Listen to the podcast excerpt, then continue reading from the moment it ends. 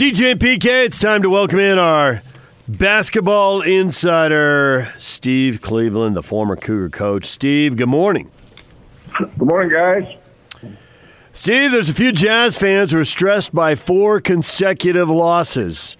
They're giving up 120 points with stunning regularity, and they're 2 and 8 when they do that this year, so that's a bad idea. Yeah. You got any advice what happens? How does the defense, which was not great, but it was certainly above average, how does the defense go from above average to poor so quickly? Uh, you know, part of it is being on the road.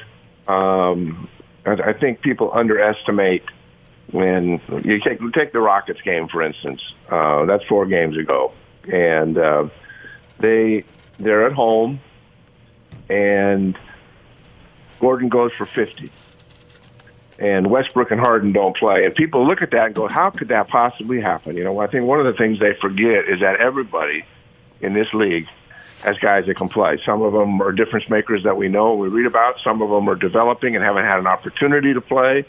And, and then some are role players. And, you know, really a guy like Gordon's kind of been the guy, the third cog in that wheel. And he gets shots when Harden and Westbrook decide they don't want to shoot. But we forget sometimes that they're really, really good players in this league at all levels, and just because we don't know who they are or they haven't been given an opportunity, when given an opportunity, they step up. Then they, they go on the road and, and they, you know, they play the Spurs and DeRozan goes for 38. Jokic goes for 28 for the Nuggets and Lillard goes for 50. So in two of those games, they gave up 50 points to, and obviously a couple of superstars. But uh, I, I think defensively on the road, it's more difficult. It, it would make sense. I, I would – I'm still a little bit. Um, it's hard for me to believe that the Rockets, without Westbrook and Harden, go in there and, and get beat. But um, I, I think certainly on the road, uh, I understand it, and uh, they're, they're going to have to. You know, it's a wake up call, but it's a long season too, and I think we need to understand that uh, it's a grind. And you know, when you when you take a look at what's happening you know, for instance, when Donovan Mitchell, he he can't have an off game. You know, he can't go one for twelve and zero for six. I mean, that just they don't have the depth and the scoring. And Ingles has been really quiet the last four games, and I don't know if that's because of Conley being back or what the circumstances are. Um, but he's just not playing like he's been playing. I mean, he's usually a guy that's got 12 or 14 with six or seven assists and he's been in a bit of a struggle. So, and he's been a really important part of that team. So, just little, uh, just some inconsistencies, and it only takes one or two guys to have a have a not so good game. And uh, the margin for error in the NBA is really, really slim, man. And you just can't afford to take a night off, especially when you're on the road. So the schedule this week, you know, got two ball games, and they're both at home. Wednesday against Denver, and then Friday against Portland. So you have this rare opportunity to have some practice time in your own building. And so I'm wondering what you think that they should be doing to take advantage of this as far as film work, extra practice, whatever it might be, maybe meetings, one on one with Coach Snyder and whatever. What would you suggest they do? And I don't want to say to right the ship, but just to get a little bit better. Yeah, I think what you do is you. I mean, you obviously those guys have so much technology and so much film, and you, you. I think the first thing you do is you look at the breakdowns defensively, and is there a pattern? And is it does it involve one or two people maybe in ball screen actions, or is it because they're not, you know, they're not off the ball, or they're you know there's not a lot of help, whatever the circumstance, whatever the the mistakes that they're making defensively, you watch clips of those, and you may watch clips of those individually. And we've talked about this before. I've always felt as a head coach, especially when somebody was struggling, uh, it's not always the best thing to get in a team situation and you know kind of rip them and you know, humiliate them, or and that's not happening at that level anyway. But I, I, I think with the the defensive part of it, I think you, you're watching clips and you're looking at where the breakdowns are, and is are there some patterns here? Let's fix them. Let's talk about them. Let's go on the floor. They're not going to go real hard, but at the end of the day, they can fix some of those things by film, by obviously one of the things you mentioned through conversations, and, and then by getting on the floor. I think offensively, it's it's one of those things that that is such a delicate thing shooting, and and this is a, a team that has six or seven guys that can can score 20 on any given night.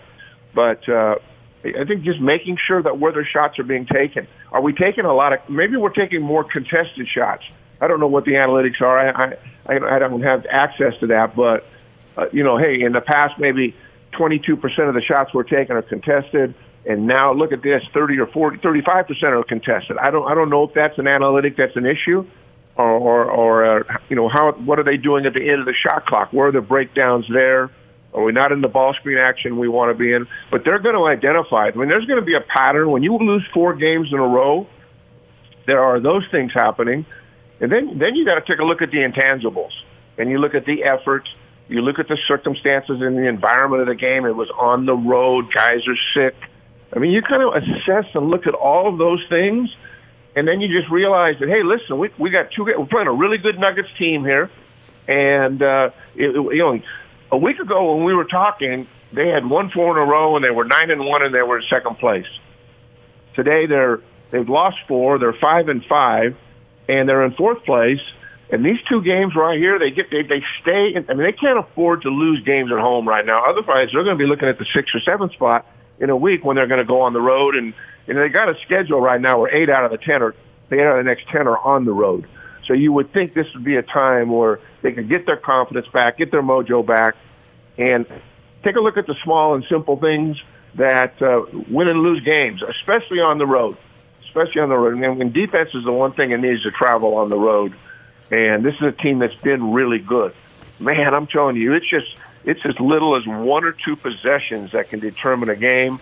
And sometimes guys just step up and make big shots when they're contested, and you just got to go, good on them. I mean, we we did everything we could, and I mean, there's no game that you can't look at and go, hey, we've done this, this, and this. But over the course of 82 games, there are patterns and things, and they've kind of gotten into a funk here that they, not, they need to get out of. And I'm confident that coaching staff is great as they are. They'll, they'll find those things and get their confidence back. And uh, it, I, I, I fully expect them to win both these home games this week.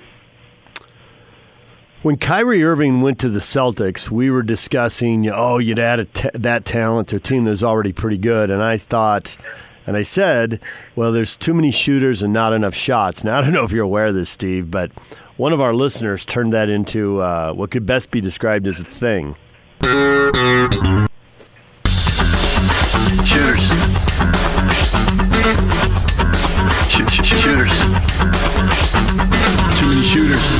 Shots, not enough shots to go around for all the shooters. Shooters. shooters. Too many shooters, too many shots, not enough shots to go around for all the shooters. Not enough shots to go around for all the shooters. I'll show you. I'll show you my Grammy when you come to town next time. That's pretty good. Yeah, but I wonder, but I wonder if the Jazz aren't having a similar issue here because you bring up the point about Joe Ingles has been really quiet these last few games. He's not taking shots. Well, when they move Conley into the lineup, first into the rotation, but then actually into the starting lineup, and Royce moves out. There aren't enough shots for everybody. And Joe just naturally will take that role of hey Royce was barely shooting the ball at all. I'm going to be the guy who barely shoots the ball because five there there are enough shots for five guys to shoot the ball a lot. But when everybody's thinking about am I doing the right thing? Am I taking too many shots? Do I need to move the ball? It wrecks the way the ball moves and it wrecks the way the offense flows. And if you're not scoring, it's harder to defend. And so, how much of this is about integrating somebody back in the lineup and everybody trying to figure out what their role is? Uh, well, that's real. That's a real thing. And just because it's the NBA doesn't mean that it can't be a problem. I mean, we, you know, you look at high school and college, and you know, typically teams don't have three or four or five guys that can score, and uh, and so the roles are pretty defined early on in the season. When you have injuries and when you have a plethora of guys that can actually make baskets, you do have to figure out who fits best together and where the chemistry is and what guys, how guys feed off each other. And when they were nine and one, for the most part, I don't think Conley was playing. And there, there was a pattern and a consistency of where everything was going. And it's not to say you're not going to play Conley, and and but they're going to have to figure that out. And and it may come to the point where they they stay in a funk, and you know the coaching staff can do a lot of different things, but you know maybe Conley comes off the bench But whatever whatever decision they make, it is real. And I, I think that most teams, I'm, I remember in college, um, I mean, I've wanted to play a lot of guys. You know, you, you always being in the year you do that, but at the end of the day, this time of the year in college, you're playing seven guys, and and that's the and you got a rotation. It's tight, and occasionally if somebody gets in foul trouble or somebody gets hurt, somebody steps in. But there's two things I I know about college basketball is I wanted to play with seven guys. And I wanted to play small as often as I could because I wanted to put guys that can handle the ball, take care of it, and put as many shooters on the floor. And uh, but I, I think within this situation, um, that's that's the challenge that they have right now, and and they're going to have to figure that out. Those are things you talk about things they're going to talk about as a coaching staff behind closed doors. They're, they're going to have to make some of those decisions, and uh, you know I'm, I'm sure it will play out and be okay. But they do, and Clarkson, you know, you you, you throw Clarkson in there, and you you look at, at what he's doing, and he's averaging 20 a night pretty much you know, and he's had a couple of huge nights. So now, you know, you've got him off the bench. He fits. He knows what his role is. He's the guy, and he's comfortable and he's confident. Uh, but right now, with putting Conley back in there, when they've had a lot of success without him there, um, they're just you're just gonna have to keep a close eye on that. And and I think you have you can't not talk about those things. I think you know, well, we don't want to offend anybody, and but I think you have an open discussion about that. At this point in time, there's a lot at stake here. And they're going to have to have conversations individually with guys and ask them what they think, get their input because it's important because you never know. And I think these guys will be honest with the coaching staff and go, hey, I'm just not comfortable with this situation or this is how I feel. And ultimately, you know, Quinn's going to have to make those decisions as a staff, but I think, I don't think you can talk to guys enough about hey, what's not working here? What's not right? Let's talk about it. Let's be really transparent here. We're not worrying about people's feelings here. We're all trying to win games. And I think you have to have those conversations. Even though they're pros making 20 million a year, it's not like you don't, and that's part of having a great culture. And I, and I, you know, they do have a great culture there. But part of having a great culture is understanding what the guys need and what helps them to be the best they can be. And so they're going to have to have those rather difficult conversations. Cougars got a huge win against St. Mary's, and we saw the game as exciting as all get out. I'm wondering, from your perspective, what do you think makes Mark Pope, Pope an effective coach?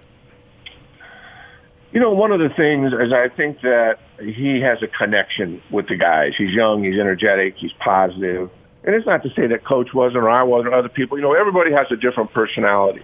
But I, I, I think the, the the one thing is that he anytime you can inherit a team and that's not really kind of been maybe playing to their potential, uh, and you you paint a new picture and you you have a different mantra and you have an energy that comes with that. Guys start believing in that, and you know obviously some really critical things had to happen. Yoeli Childs came back, and that was a, an important part. I'm sure Mark played a big role in that and uh, and then getting Jake Toolson, which was huge to get a, a graduate transfer and get Barcello to come in. So we're talking about a team that's way different than last year's team. I mean, Barcello and Toolson really make that team different. And Nixon and Seljaas, they've accepted a role. They're not thinking they should be starting, or even though they may have during certain games.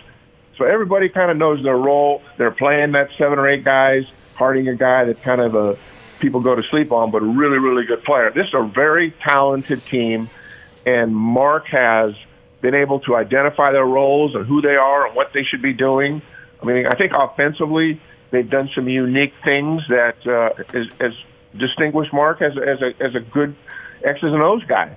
And uh, their, their, their ball screen action, their spacing, the constant movement, that's something that's a little bit different and new that the guys have, have kind of bought into. And I, I think that uh, he's just a really positive guy and and, and focuses.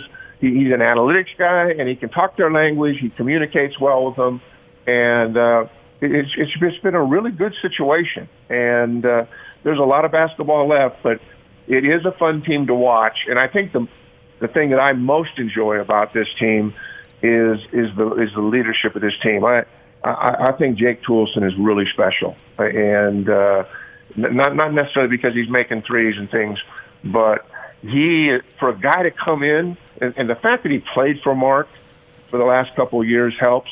I mean, if you just transfer in and nobody knew him and he had already been at BYU, but he has embraced the role of being a leader on that team. And then Yoeli is too. Yoeli's maturity. I just listen. I'm not there watching it, and I'm not in practice, but just the maturity of the things he has to say and shares.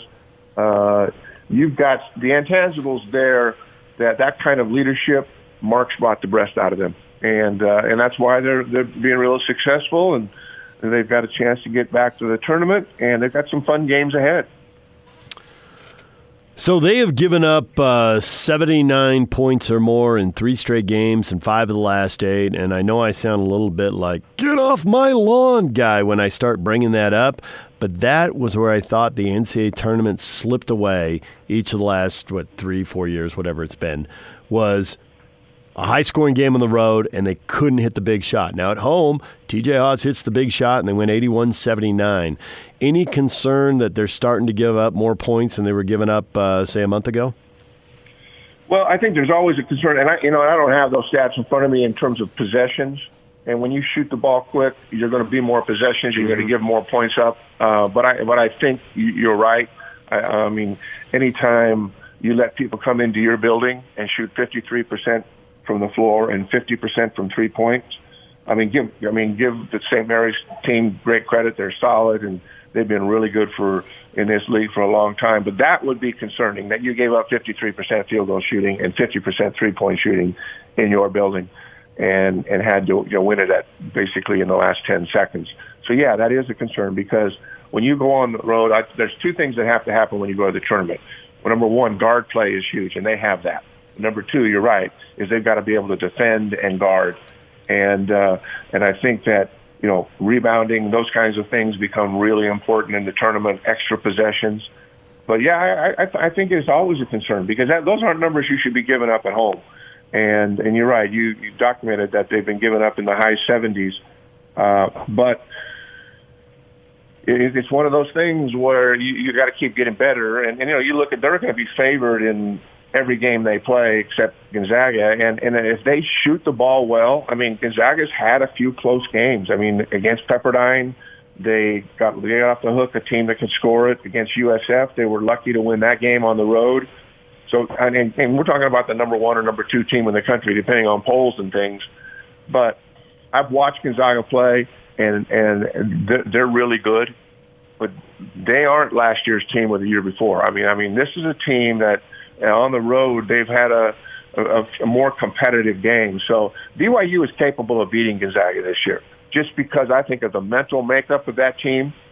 But you're right; they can't give up 85 or 90 points to Gonzaga because they've got size and and uh, they have real good quickness at the guard play. But they're pretty much favored. You know, I mean, I, the game I think that BYU has to be really concerned about is at Pepperdine. They've never played well there and lost games, giving up 70 and 80 points uh, and certainly the Gonzaga game. I don't think they would have. I mean, they, they got a kind of a break in the schedule where they play Santa Clara at home. I've watched them play two or three times. They're uh, well coached. They got good size. Playing them at home, I don't think they can score enough. They don't. They don't score enough to beat BYU. But at home, that's that's one that they should be happy about not having to go on the road. But LMU and USC, they just have to take care of business. But the Gonzaga game, I'm going to actually be in town that week, and so I'm kind of excited to see the Santa Clara and the Zags play. So, uh, but you're right. It is something they have to be concerned about, especially when you look at the game they just had. And more than likely, BYU and St. Mary's are going to play one more time in that tournament to see who plays Gonzaga. Steve, we appreciate a few minutes as always. Thanks for joining us. Thanks, guys. Have a great week. Steve Cleveland, our basketball insider, every week here on 97.5 and 1280 The Zone. When we come back, everything you missed in today's show, stay with us. And now, attention, top of the wire on 97.5, 1280 The Zone and The Zone Sports Network. Kansas City Chiefs are Super Bowl champs. They come from 10 down in the fourth quarter. Patrick Mahomes is the MVP. Second Super Bowl title ever for the Chiefs, first in 50 years. Jazz are off today and tomorrow. They're back in action Wednesday at home against the Denver Nuggets. Denver will be coming off a game Tuesday night at home against Portland. Light NBA schedule. with the Super Bowl, but the Nuggets did play in Detroit and they lost in overtime 128 123, despite 39 points from the Joker. And the Rockets got 40 from James Harden and beat the Pelicans 117 to 109. Top of the wire brought to you by Minky Couture. What are you giving your Valentine? Make it a special personal gift from Minky Couture. Learn more at minkycouture.com. The Big Show. Big Show with Gordon Monson and Jake Scott. Are you ready? You guys ready? Keith Smith, Yahoo Sports NBA. People around here are pretty excited that Rudy and Donovan both got their All Star nod. What do you think about them both making the team? Yeah, very well deserved. They were two of my picks. I thought that they both have earned that. I'm really happy for Rudy Gobert, especially. I think he's been knocking on that door for a few seasons now, and he's gotten the different postseason honors and the like. But for him to get into the All Star game was great. And then Donovan Mitchell, I said it last year. First time he makes it, it's going to be probably a long time before he doesn't make it again after that. So very well earned for the two of them. Turn this up. Catch the Big Show, presented by Mountain America Credit Union. Afternoons from 3 to 7 on 97.5 1280 The Zone and The Zone Sports Network. Seven guys drop back into his deep zone here for the 49ers. Four man rush, but those four are enough. Here they come. Mahomes stepping up. He's throwing long downfield for Tyreek Hill. Got it at the 20 yard line. And then spun down there. The first giant chunk of the game on third down and 15. And Mahomes guns it for 44 yards. Down to the San Francisco 21 yard line. I'm gonna go get the biggest cheeseburger you've ever seen. uh, prime, the biggest one, and uh, might be a double. Andy Reid and the Kansas City Chiefs are Super Bowl champs, and everything is funny. Steve Young was on the ESPN set saying, That's my JV coach right there. The offensive line and taught a lot about playing quarterback. Everything he knew about playing quarterback. And what a fourth quarter comeback. Just go over the top. Three touchdowns on three straight possessions to come from 10 down and win again. Third time they've done it in the postseason. Mm, yeah, not as impressive as being down 87 to 0 with two minutes gone in the game.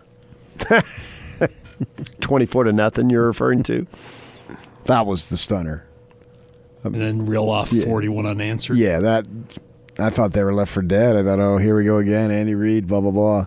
But they got that thing done. That was the incredible. And this one was more uh, understandable. It was still impressive, obviously. And that play to Hill, I think, was the game changer in terms of everything. Uh, with the momentum, because if I remember correctly, that was third down, third and fifteen, Third if and I 15. recall, because they had had a pass that they thought they had completed, but you clearly he didn't catch it and all that stuff. So that set up everything and allowed them to get in that position to take care of it. And on- once they got that score, like okay, there's plenty of time here. Everything is setting up for them to have this opportunity. I didn't know they were going to do it. It wasn't like it was a slam dunk, but everything was allowed with the time, allowed them to have enough time, get a stop, get the ball back, and it shouldn't be a problem. Uh, and that's exactly what happened, and, and good for them. I mean, that's if they want uh, to have Andy Reid feel his moment of glory after all this trial that he's been in as a head coach for 21 years. I'm all for it. Nobody else has waited 21 years to win a championship. The latest in uh, in a career for anyone. that had that stat up there. Also, for everybody's thinking, man, the Chiefs have a young quarterback and they're all loaded and ready to go. It's a salary cap league, and they got 20 free agents. So, got to reload on the fly. That's been the uh, incredible thing the Patriots. Yeah, but he's able been a do. master at doing that. Yeah. So you got to expect them to be competitive. I mean, he came in with lesser talent and got them competitive. I don't know that they get back to the Super Bowl and they win it all and all that stuff. I can't predict that. But they should be competitive. And same thing with the Niners. They should be competitive. I think that we what we see here, in order to win a title, you know, there was that. Uh, who was that dude? Uh, the little crumb guy, Krause with the Bulls. Organizations win championships, and it Yeah. was controversial at the time. I think organizations put you in the position to win, and then the players win it.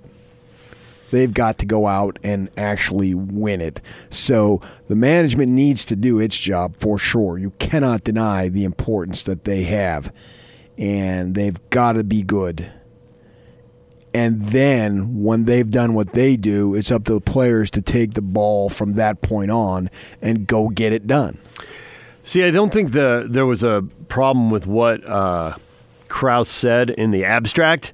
If you just take it out, organizations win championships. What the hell does the abstract mean? If you just take it out, don't put The it on any- abstract. Don't put it on. Oh, you you're such the wordsmith. The then abstract? yes. I've been doing this show with you almost 18 years, and you've never said that. The abstract. You got to continue to improve, PK. What are we, painters here? As a matter of fact, I have a gift. I can read lips and I can paint. But you're not finding out about my first kiss. I can So- paint the black, is what I can do. Oh, there it is. Bring the cheese. This is heat. It's high heat. All right, so in the abstract, sorry guys for all Well, you when you put it who like to eat specifically, meat. when you put it specifically on the Bulls, it looked like he was taking a shot at Jordan. Right. But if you just go out in general terms, if you want to go to another star, LeBron didn't think the organization in Cleveland was good enough to win a championship. That's why he went to Miami. So, hmm, Yeah, I don't know about that. oh, you don't think? No, because what changed? Once he had the championships and the pressure was off, and he could go back and have all the power on a short contract and call all the shots, that's what changed. He's had all the power since he was 15 years old. well, maybe he just learned how to use it better then when he went back the second time. I don't know. I don't remember that that was the reason.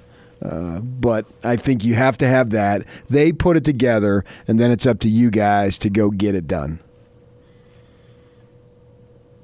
Well, the Chiefs have finally gotten it done. The players literally win it.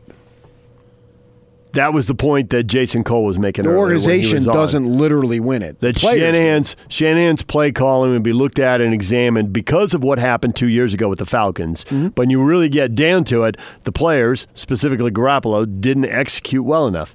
Garoppolo missed open receivers. He checked down when he had guys open further downfield on some key plays, and that's why they lost the game. They had the ball in the fourth quarter with the lead, and if they go down and get a touchdown, it doesn't matter what Mahomes does. And but if they, didn't get score. a stop, then Right. it doesn't matter what the offense does. But they didn't get a score. And they didn't get a stop. Hmm. then they didn't get a stop. And then all of a sudden, it's all slipped away. So it's on the players. So Andy Reid, all of a sudden, here is he a phenomenal coach? He's already been a phenomenal coach. I'm happy as heck for him. I don't know the guy. I'm never probably going to know him, and I don't care to know him. Doesn't matter to me whether I know him or not. Whether he comes back to Utah and hangs out with you for a couple weeks and you can going- get to know him. It's not going to happen. Right. I, I'm not interested in being friends with these people. It just they're they're coaches and players, and I've got my own circle of friends. We don't interact. But if they people who know him are happy for him, great. That's awesome. I don't think he needed to have that happen to prove his greatness, but now he's got it, and that's the ultimate goal. That's what you're striving for, and he's got it. Good on him. I'm happy for the guy and everybody else involved, and it's awesome. You know, there's a former Ute on that coaching staff, Alex Whittingham. You heard it here first. Kalani retires. Next BYU football coach, Alex Whittingham. Really? Yeah, you heard it here first. Just throwing stuff out there because you figure Kalani's not going anywhere and it just sounds good? get him. He's only like uh, I think twenty. I think he turns twenty eight next month. So get him some experience. So in his mid forties, when Kalani would be what's uh, in his mid sixties at that point, he'll be done. Alex will have all this. We won't get Andy, but we'll get the next best thing. There it is. A Whittingham with a Reid influence. Yes. What could go wrong? Right. I assume the kid's going to stay in coaching for his adult working life, and then so check back in fifteen to twenty years.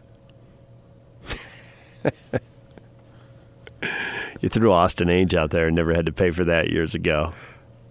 things happened that uh, made that not possible. So that would have been.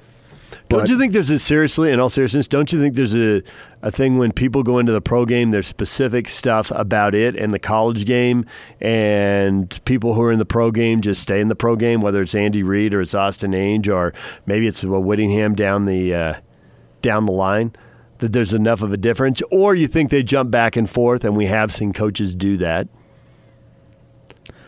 I mean, Well, Quinn Snyder is, is successful coaches enough. bounce back and forth. they do, right. Quinn Snyder's successful enough, and Duke's going to need somebody at some point, but he's a pro guy.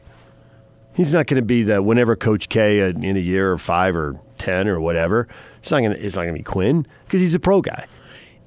If you get that opportunity to be a pro guy, if you want Right. that opportunity to be, a But once guy, you're in that lane, the way Alex Whittingham is, Um, depends on what you are. He's not been in the lane long enough to for me to Yeah. make any. I'd agree with uh, that. Yeah. distinction. He's this. He's that. right? You know. and we have seen coaches go back and forth. Pete Carroll, obviously, at a really high level. Locally, Gary Crowton did. Obviously, he was with the Bears when he got hired. So, so there's, there's tons of examples out there, I suppose. Yeah, but uh, it still s- seems some guys are better at various levels, whatever it might be. And Pitino obviously had his greatest success as a college coach. Uh, Majerus, I don't think his stuff would have ever worked at the no, pro I wouldn't have flown. and he belonged at the college level. Uh, Jim Harbaugh, you know, where does he really belong? Because he's had both, and which one suits him better? I don't know. He was really good at Stanford and really good with the Niners. And Michigan, I thought it would go better. And it hasn't gone badly, but it he's hasn't good, gone well but enough. Michigan's expectation Right. Yeah, he will win the Big Ten. And then we can argue about the playoffs and the national title, but they definitely expect to beat Ohio State and win the Big I Ten. think what's most important there is to be comfortable in your own skin, and whatever you think that is. Like Jay Wright at Villanova, it's he just screams to me he could coach. He's run a great program for a number of years. Could he coach at the NBA level? I think he could. But he's comfortable in his own skin, being in Philly, being in a program that is D1, you know, not in football, it's a basketball mm-hmm. school. Same with those programs in Philly. So you found what works for you and stay there. So whatever you're comfortable doing, do it. All right, DJ and PK brought to you by Larry H. Miller, Chrysler, Jeep, Dodge, Ram in Sandy. Find your deals online at lhmdeals.com. And it's all over almost here. Don't go nowhere.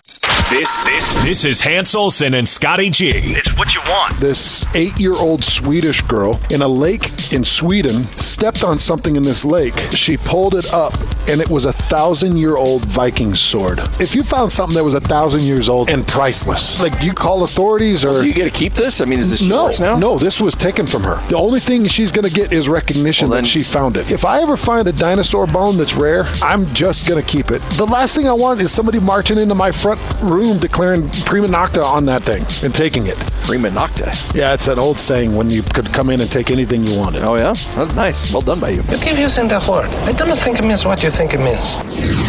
Catch Hans and Scotty every day from noon to 3. Presented by your Rocky Mountain Chevy dealers on 97.5 1280 The Zone and The Zone Sports Network. Feedback of the day is brought to you by Audi Salt Lake City, where you can pick up a new Audi Q5 SUV for only 359 per month. Visit Audi Salt Lake City at 999 South State or AudiSaltLakeCity.com. What's going on with the Jazz? Why have they lost four in a row? Everyone was so excited. PK, we've thrown it out to the people, and Brendan says garbage perimeter defense, spotty, inconsistent scoring, and people expect too much out of this squad. Media attention went to people's heads. That's four things right there. Quite the list from Brendan. Uh, number one, uh, I'll sign off most quickly on garbage perimeter defense. That's the one I believe the most. Number two, people expect too much out of this squad. Well, that's a little, uh, little hard to define because I think there are people who definitely do expect too much out of this squad. Uh, others don't. I think the most you can hope for right now, I- just don't see the Jazz as one of the top two teams in the West. So they were in second place, and if you thought they were going to continue that and be in a Western Conference final, that still seemed like a reach. It didn't seem impossible. It didn't seem ridiculous, but it wasn't what I would predict. It wasn't what I'd buy into or sign off on. Uh, media attention went to people's heads. Maybe, but they get a lot of media attention, so I got to put that further down the list. And then when I don't buy it all, spotty, inconsistent scoring, I think they've scored the ball pretty well. Even when you're scoring well, you have you have streaks where you're hotter and colder and all that. I, I really haven't spent a lot of time worrying about the offense during this run. So there it is. That's how I rank them. Any of them you agree, disagree with? Anything jump out at you there? Yeah, they do get constant media attention. That's just who you are. I mean, you live a different lifestyle, and different uh, attention is all around you at all times. So I don't know that it went to their heads because none of these guys, as far as being big time playoff winners, has proven anything. So I don't think that all of a sudden, oh, well, geez, we're all that. That, I don't, I don't really see that. We here locally get all excited when they win and all that stuff. But I don't know how much they even pay attention to what we say or write or do any of that stuff locally. You know, yeah, they used to, but that's changed over time, big time. It's uh, they're on social media. Well, they have where they- access to the national stuff. Yeah, they get access to all of that. So I don't think that watching local TV, reading local papers, listening to local radio, it's not that it doesn't happen. It probably does, but to a much less degree Well- than used to walk in the locker room and they knew what had been written and what was on TV and I what think had been they said. expect us to be cheerleaders. Yeah. Because we all want them to win. And so I think they just blow us off. Uh, the scoring, I, I think with Steve Cleveland was very accurate when he said that Joe Ingles has not been producing to the level that he did when they were winning a bunch of games. So that's a concern. What's it going to be? And is it? Does he need to have those other types, th- those same guys out there? So you think his points matter more than if those points go to another guy because of how it affects the flow of the game, the confidence level, that kind of stuff? I think when he's active, he's doing a lot of different things. Mhm, And true. so it's not just points. He's setting guys up and they just moving the ball and having everybody being involved and it's flowing. That's when they're at their most dangerous. And see, that's what I thought they had in Portland to start the game. And I wondered if they were kind of climbing out of it because they had a good first half. I thought in Denver, and then it just got away from them in the second half. But you don't often get out of it, out of that slump all at once. You kind of grind your way out of it slowly over time. So I'm well, let's see if they do better in Portland, especially knowing Portland was going back to back. And they're up, and they're up double digits late in the first quarter, and then they give up a, tw- I think it was 13, and they give up a 12-0 run. You're like, whoops. Didn't sustain that. Right. But it was, I thought, when they came out, the ball was moving. Guys were, you know, Conley was attacking the rim. It was great. It was a good start. Yeah. Uh, so uh, does Joe really need to be involved? Can he can he, play a a secondary role in order to have them rin- win? He's a role player, but he's got to be. But a- how big should a his role be? Role player, Right. Not a secondary role role player, so to speak. Uh, the defense, the defense, if it was good before and it slipped, I hope that's the case because in my mind, you get it back. You get for whatever reason, guys get hot, and and Gordon got hot, and obviously Lillard has been on a phenomenal streak, and hats off to him. Uh, but you know, I don't expect Lillard to play at this level for six, seven, eight games in a row. So you know, the odds should take care of itself. Doesn't mean you just go, well, he's not going to be shooting as well, so we can just bank on that. No, you have to have that tenacity all the time.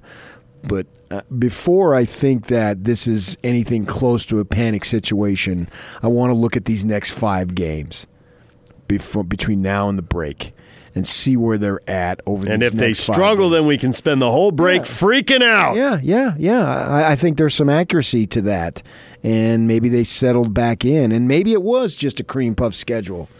You know, we talked about the Utes all season long, and then we found out sort of the true identity at the end. Here, we're, there's no doubt we'll find out about the true identity because this is pro sports. It works And- different than college football. Yeah, yeah. College football is the worst to go and get those answers at the end of a season. But Right. in pro sports, you got the playoffs. It'll all sort itself out. Yes. Jiggle and Jazzy J gets the last word. He tweets at us, the Jazz have won 32 of them. Well, based on their current pace, the law of averages says they'll probably win about 22 more. That'd be a 54-win season. That was about what was predicted, correct?